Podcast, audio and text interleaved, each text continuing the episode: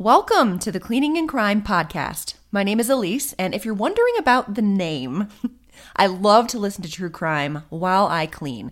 So, because cleaning and true crime are my two loves, I've combined the two. And every week I post a new whole house cleaning motivation video on my YouTube channel, See Elise. And in the corner of the video, I'm in a little bubble telling you about a true crime case that's interesting to me. So, cleaning and crime. But for some, the cleaning footage is too distracting, or some people just prefer to listen to their true crime and not watch it. If you want to check out the video version of today's story, be sure to check out my YouTube channel, and you'll find a playlist of all of my cleaning and crime episodes. But if you just came here for the crime and not the cleaning, you're in the right place. Trigger warning this is a true crime podcast. Some episodes may be disturbing to some listeners. Be sure to check the show notes for each episode for specific trigger warnings. Thank you for listening. Enjoy.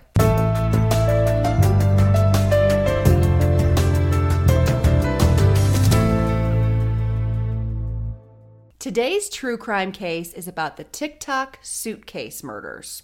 And this story is going to make you fear your landlord.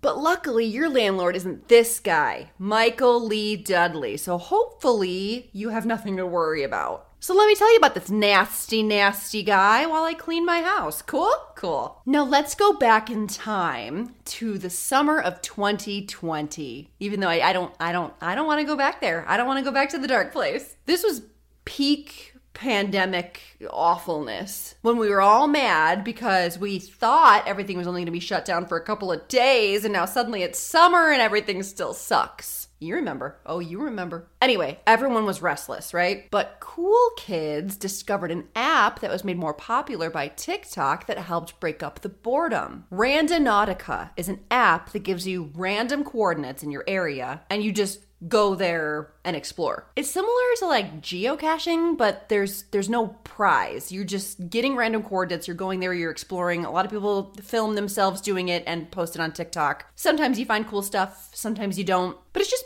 random. It's just fun and exciting. It's fun to work your way towards the location and see if you can find anything. So, some people were doing Pokemon Go at this time, but people that were cooler than me were doing Randonautica apparently. On June 19th, 2020, a group of teenagers were out using Randonautica and they were recording their journey along the way. There's deer out my window. Do you want to see the deer? If you're watching this on YouTube and looking at the little window, there's deer in my yard. Hi. Oh my God, there's a whole line of them.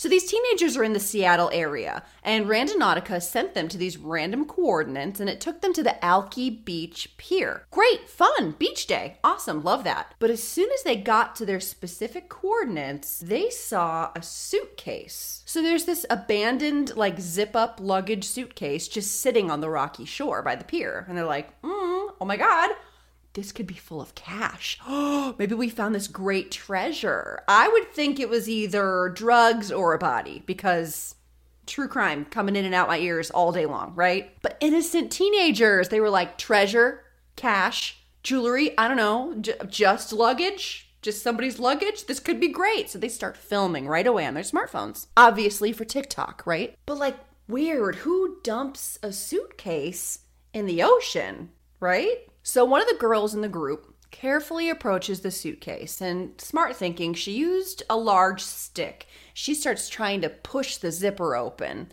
As soon as she starts messing with the zipper, you can hear them all giggling and laughing, like thinking they found something really cool. Open it.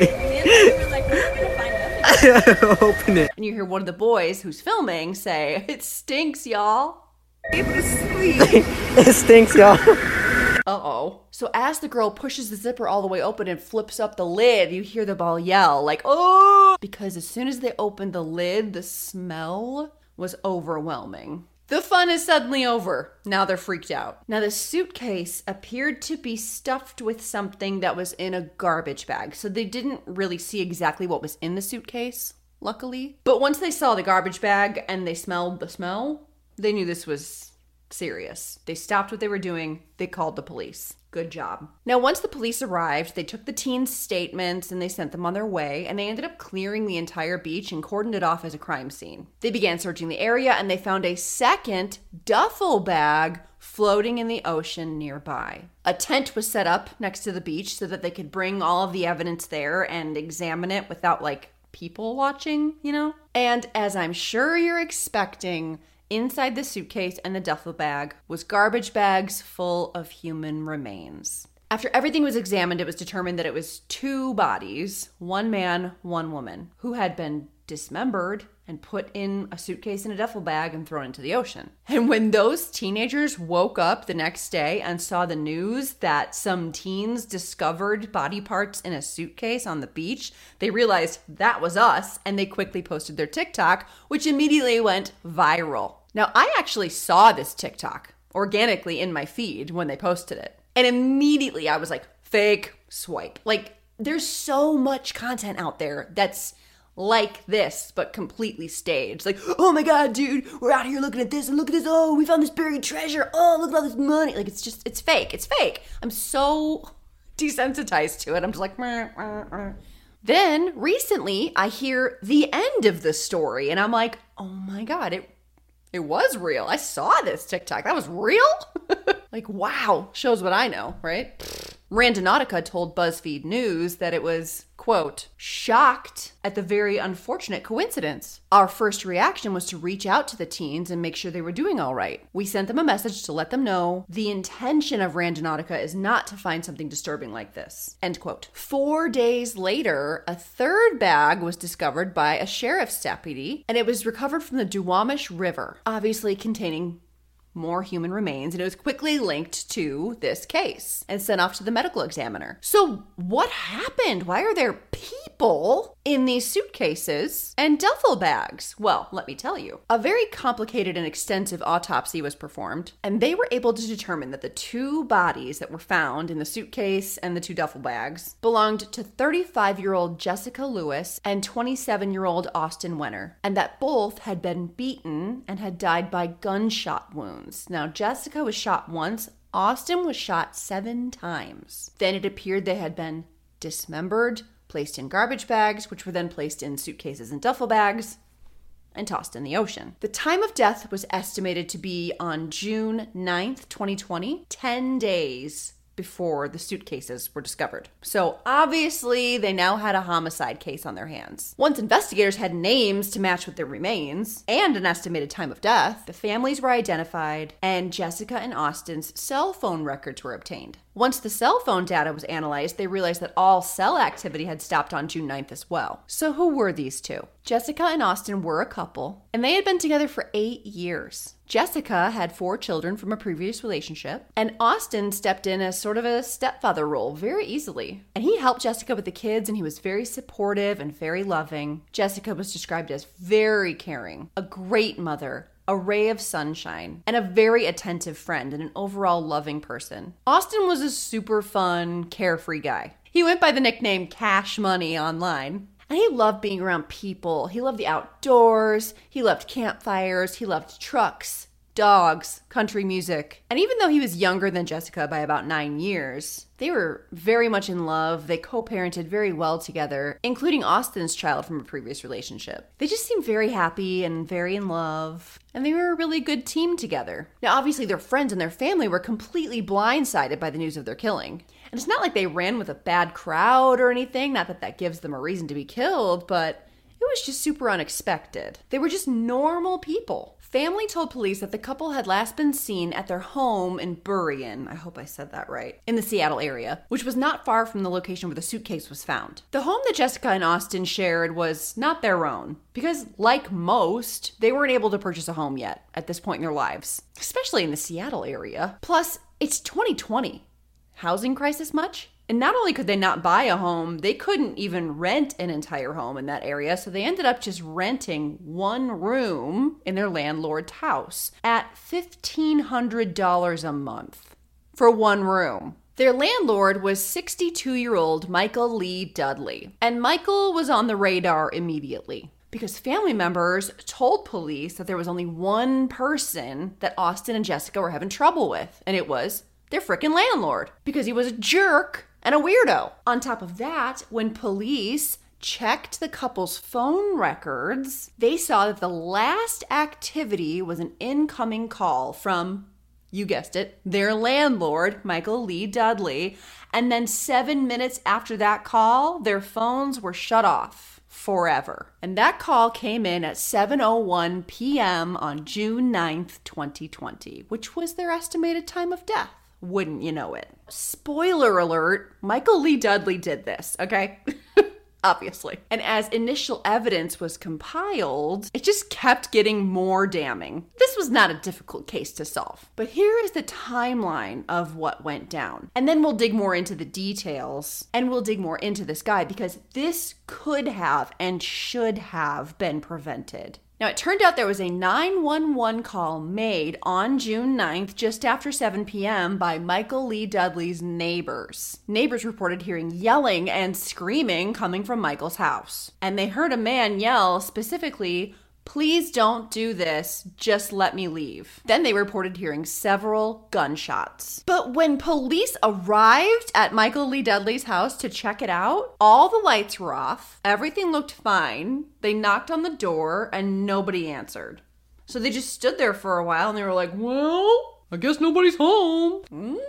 And they just left. They left. No follow up, no nothing. Shit show. What a shit show. It took a while for this woman to report this, but allegedly, an hour after those cops left, a woman who was living with Michael Lee Dudley for a short time during the murder got there, and not only were all the lights on, but Michael greeted her at the door one hour after those cops bailed. And when Michael greeted her at the door, he allegedly had some cuts on his face and broken glasses. She also said that when she walked into the house, she looked over to the room that Austin and Jessica rented. And she allegedly, I know, I know, I keep saying allegedly, but Allegedly, she looked over to Austin and Jessica's room they were renting and she saw a pile of clothes and it looked like an outline of a body underneath the clothes and she saw a bloody hand sticking out of the pile. Holy shit. She looks at Michael and says, "Hey, wha- what what happened there?" And allegedly, Michael looked at her and said, "My gun worked and his didn't. Now if you'll excuse me, I have a mess to clean up." What the fuck? Now, this tenant also said that she allegedly found several guns in a sink and that she helped Michael dispose of them. Now, again, this witness did not come forward right away. She didn't come forward until Michael was long arrested. It wasn't until this woman was interviewed at length before she made these allegations. And we don't really know if this actually happened. It's he said, she said, you know? But if that's true, holy shit. And it does sound crazy. It sounds crazy. But I think I think I believe her because she also took photographs of apparent bullet holes in furniture that was in the room that Austin and Jessica rented, and police later found bullet holes in the walls in that room. So I don't know, I kind of believe her because she was still living there. She was probably frightened of him, and if it's true that she did help dispose of weapons, she was probably afraid of getting in trouble too. You know, I don't know. I'm just wildly speculating at this point. So that's what we believe went down on June 9th. About a week later, Austin's father was growing very concerned that he hadn't heard from his son and he couldn't get a hold of him over the phone. So he went to Michael Lee Dudley's house, where his son was staying, to see if he can find him, ask some questions. Now, when he got to the house where Austin and Jessica had been staying, Michael answered the door and he told Austin's father that Austin and Jessica had just abruptly left and he had no idea where they went. Austin's father didn't buy this. It didn't add up. And when he tried to question him further, Michael was like, I don't know, I'm sorry, I can't help you, man. And he slammed the door in his face. To make matters worse, when Austin's dad was leaving, he saw clothes sticking out of the garbage can that was on the street. And he recognized some of those shirts sticking out of the garbage can they looked like his son's shirts. Again, this shit doesn't add up. Austin's father knew that him and Jessica were hard up for cash. They were struggling just to make rent. You don't just dump your belongings and cut it and run and move to a new place. A, without telling your family. And B, if you can't afford clothes, you're not going to throw away your clothes. You know what I'm saying? While Austin's father is worried, pounding the pavement and calling friends trying to find his son, on June 18th, Michael Lee Dudley headed to Alki Beach to throw some garbage into the ocean. Garbage Cell phone records show that Michael was in the exact area where it's believed the bags were thrown into the ocean on that day. And it was the first time his cell phone pinged in that area in about three months. So he couldn't be like, oh, I go there all the time, you know? Then on the next day, June 19th, 2020, is when our teenagers found the suitcase on Alki Beach, East Side Pier. So investigators start gathering up all the evidence they need to get a warrant to search Michael Lee Dudley's house. And of course, interviewing friends and family members to get as much info as they can get. Jessica's aunt was interviewed, and Jessica was very close with her aunt, and they spoke on the phone frequently. And when police asked Jessica's aunt, hey, do you know if Jessica was having any trouble with anybody? Jessica's aunt said, quote, oh, her landlord, he's a freaking psycho. End quote. Jessica, on many of her phone calls to her aunt, told her that she was having trouble with Michael Lee Dudley. For example, Michael had allegedly pulled a gun on an electrician who had come to the house to do some work after an argument. Once, Jessica heard Michael yelling that he wanted to kill a specific neighbor that he was having trouble with. She told her aunt that he would sometimes break into their cars and cars of other tenants and neighbors. She said that Michael had put tracking devices on people's cars. There was incidents of Michael screaming at tenants over money and he would threaten them and tell them to get out of the house, but then he would lock them in the house so they couldn't leave. And as if that isn't bad enough, Michael, he had a pretty big yard and he kept backyard chickens. And allegedly, once one of his dogs killed one of his chickens. And while Jessica and Austin were looking through the window, Michael beat the dog to death with a hammer. And they sat there and watched the whole thing. Jessica believed that Michael knew they were watching, and she also said that he left the dog's body laying there for days, and she believed it was to intimidate them. Which I bet it fucking did intimidate them. Holy shit. That had to have been so horrific. Now, I mean, put yourself in Jessica and Austin's shoes. Young couple, hard up for cash, can barely make rent. You're in the midst of the pandemic and the housing crisis, and you're terrified of your landlord who's sleeping in the next goddamn room. Oh, and you have five collective children that you need to help take care of and you need to worry about. Where are they gonna go? What are they gonna do? Also, in the beginning stages of the investigation, police dug into Michael Lee Dudley's criminal record. And guess what? It was kind of long. Big shock. It started back in the 90s with Grand Theft Auto, then it escalated to trafficking and drug possession. In 2016, Michael was arrested and charged with assault for threatening a girlfriend with a gun class act. Then, the worst of it all. Are you ready for this? This guy was such just such a piece of shit, okay? In 2018, a restraining order was filed against Michael by his own daughter, and this was a request for a sexual assault protection order following a hearing that would prohibit Michael from contacting his daughter. The daughter accused Michael of sexually assaulting her, and she wrote in the request, quote, "He sexually assaulted me for 9 years from age 10 to age 18, and she turned 18 in 2007." Quote, by drugging and raping me, forcing me to share a bed with him from age 10, and making me watch him masturbate while he watched pornography. End quote. She also went on to say, quote, I don't feel safe in my home or leaving my home for work. End quote. And she also described many incidents of Michael threatening her with a gun. Have you ever heard of such a bag of dicks before? Absolutely disgusting. Absolutely disgusting. But and this is going to piss you off and i'm really sorry about that the court rejected her request saying quote her allegation and the relationship of the party does not meet the definitions in a sexual assault petition these allegations fall under domestic violence end quote what give me a fucking break bullshit definition bureaucratic paperwork bullshit. I mean, come on. And no further attempts were made to get a different restraining order or to go the domestic violence route or whatever. Nothing happened after that. And he was just free to go about his life being a bag of shit. So now that police had done all of their investigation, they had enough to get a warrant for Michael Lee Dudley's arrest and to search his home. And they did so on August 19th, 2020. Now, I don't really understand. I don't know. I don't know shit about shit, okay? Why did it take so long? They gave this guy two and a half months to clean up his mess at his house. He had plenty of time to clean up the crime scene, you know? But like, Austin and Jessica lived there. I don't understand why they couldn't just go in and at least search just their room for evidence. I don't know. I don't know. I don't know. It seems very strange to me. But again, I don't know shit about shit. But either way, on August 19th, 2020, they got in and they searched the home. They found spent 9mm rounds in the house. Not sure how he missed those. He had two and a half months to sweep them up. They found a small amount of Jessica's blood in Jessica and Austin's bedroom. The floor stunk of bleach in their room, like just permeating bleach out from the floor. And they also found bullet holes in the wall that had been patched with plumber's putty and then the whole room was painted over. Typical landlord, am I right? Like Michael, plumber's putty? Plumber's putty to patch a hole in drywall, huh? Plumber's putty is great for installing new drains, not patching drywall.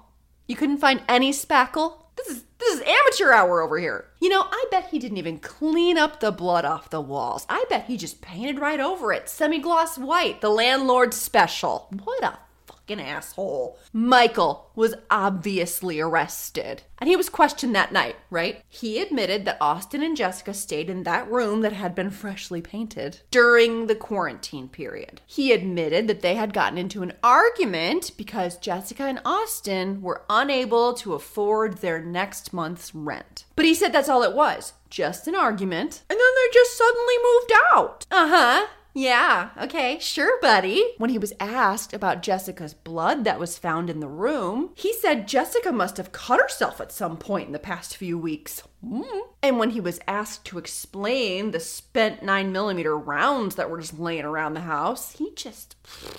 I don't know. He had no explanation for that. Based on all of this and all of their evidence and all of their interviews and his criminal record, he was thrown in jail and his bail was set at $5 million.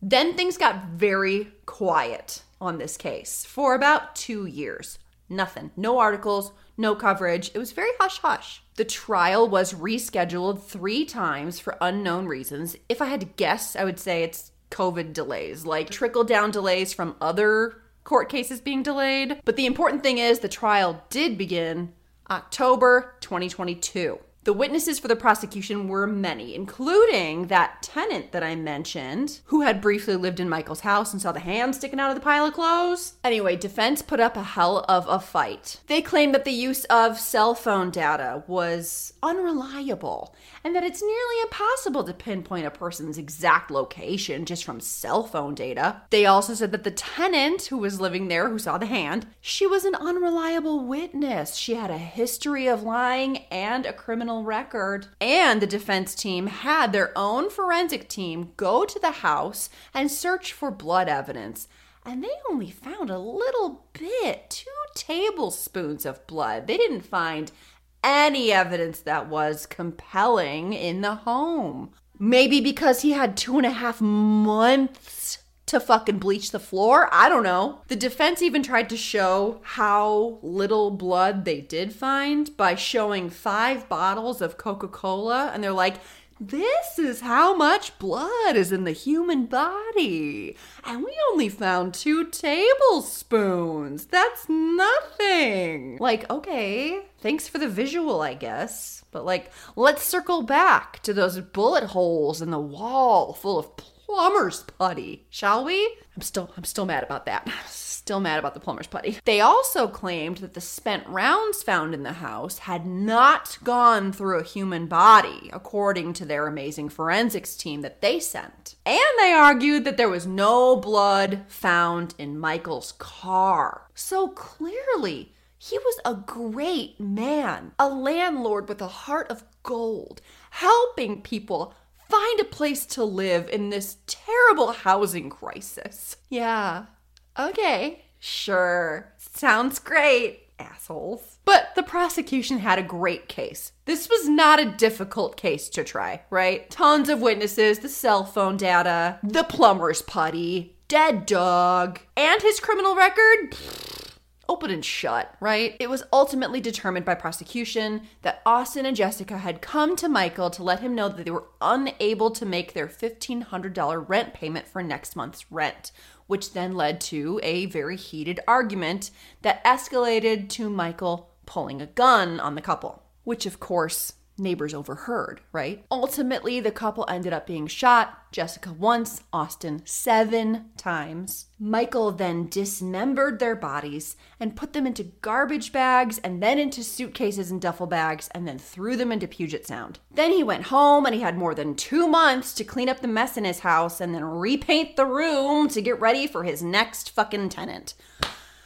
Unreal. Unbelievable. The trial lasted two months and the jury deliberated for a day and a half. And on December 8th, 2022, Michael Lee Dudley was found guilty on two counts of second degree murder. And an additional 10 years will be automatically added to his sentence because of his use of a firearm in the crime. Michael Lee Dudley's sentencing hearing is scheduled for March 10th, 2023, and it's expected that he will probably get a life sentence without a chance of parole. And I hope, hope, hope that that is what he gets because that's what he deserves. And that is the end of today's true crime case about the TikTok suitcase murders and that piece of shit Michael Lee Dudley. And I hope he rots in prison and I hope he dies soon to save us a couple bucks. You know what I'm saying? Thank you for listening to Cleaning and Crime. If you'd like more content from me or you want to see the cleaning side of things, check me out on YouTube or TikTok or follow my socials, all of which are under the name See Elise. S E E E L I S E. If you have any questions or any case ideas that you'd like to share, email me at clean at gmail.com. If you like what you heard, feel free to rate, review, and subscribe. These episodes include my personal opinions, and all information is compiled by me using references that are publicly available. Sources are included in the show notes. All parties described are innocent until proven guilty. See you next time.